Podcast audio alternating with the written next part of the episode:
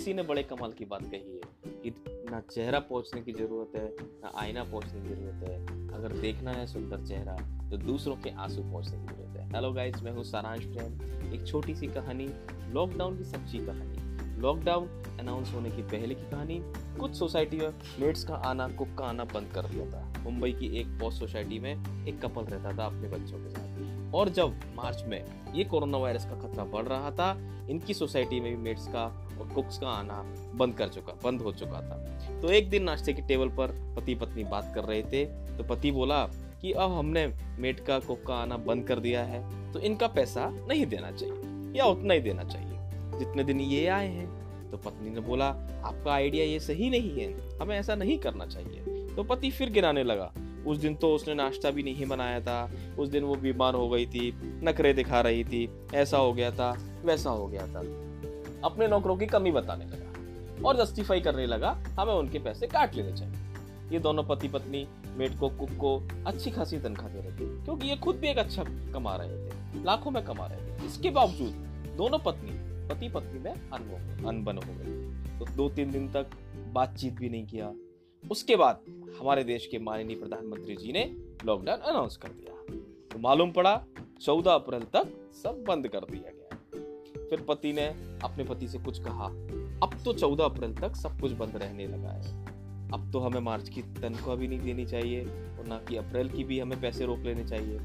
पत्नी विरोध करने लगती, पर कोई बात समझ नहीं आई पति को। ये मामला चलता चलता चलता चौदह अप्रैल तक चला आया और लॉकडाउन जो पहले वाला था, वो खत्म हो गया था। और चौदह अप्रैल को फिर से अनाउंसमेंट हुआ ही कि अब लॉकडाउन 2.0 आया है।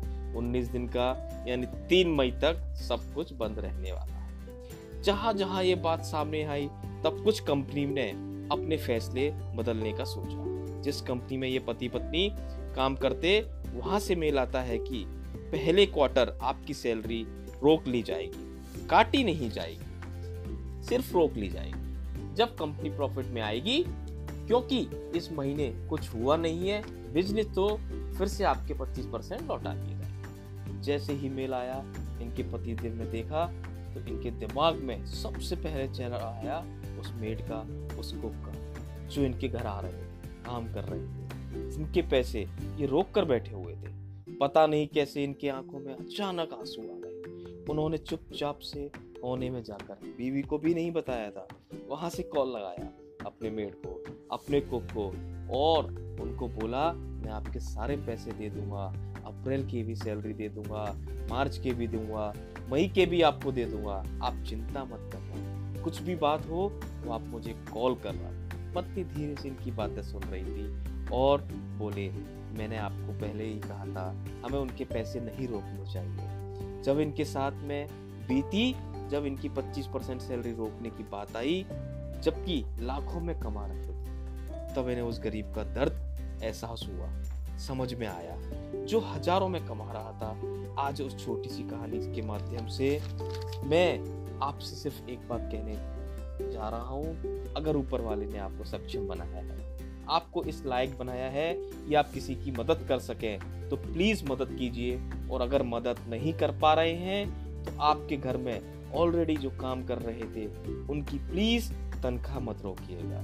एक बार फिर से कहना चाहता हूँ कि जाके पैर ना फटी दिवाली, वो क्या जाने पीर पर आई।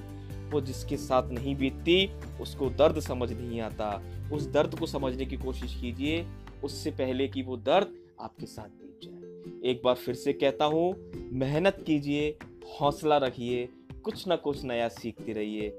और हाँ कर दिखाओ कुछ ऐसा कि दुनिया करना चाहे आपके जैसा। धन्यवाद दोस्तों।